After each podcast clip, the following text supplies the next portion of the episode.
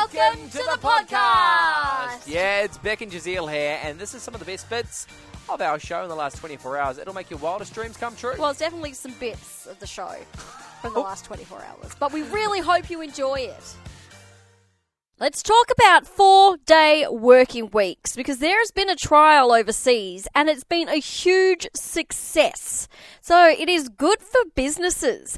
After six months, most of the 33 companies and 903 workers that were trialling the schedule with no reduction in pay are unlikely to ever go back to a standard working week. It's there was a global pilot and 27 participating companies responded to the survey about this 4-day working week and um they're not planning on returning to a five day routine.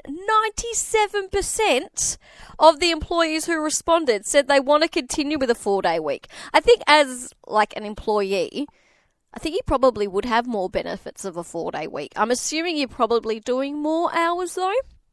The majority of the companies that took part in the trial as well were based in uh, the US and Ireland, and those responding to the survey rated their overall experience 9 out of 10 based on productivity and performance.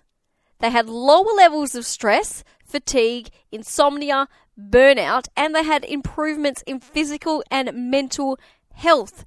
Also, it was great for companies because average revenue rose about 38% when compared to the same period last year. That seems all like all good news to head towards a four day working week. What do you reckon? Would you prefer? I know like people have talked about it a lot in the past, but would you prefer a four day working week? Whew, what a hoot that was. That was. Oh, I'm tired just from listening to it. Oh, I'm energized. Yeah.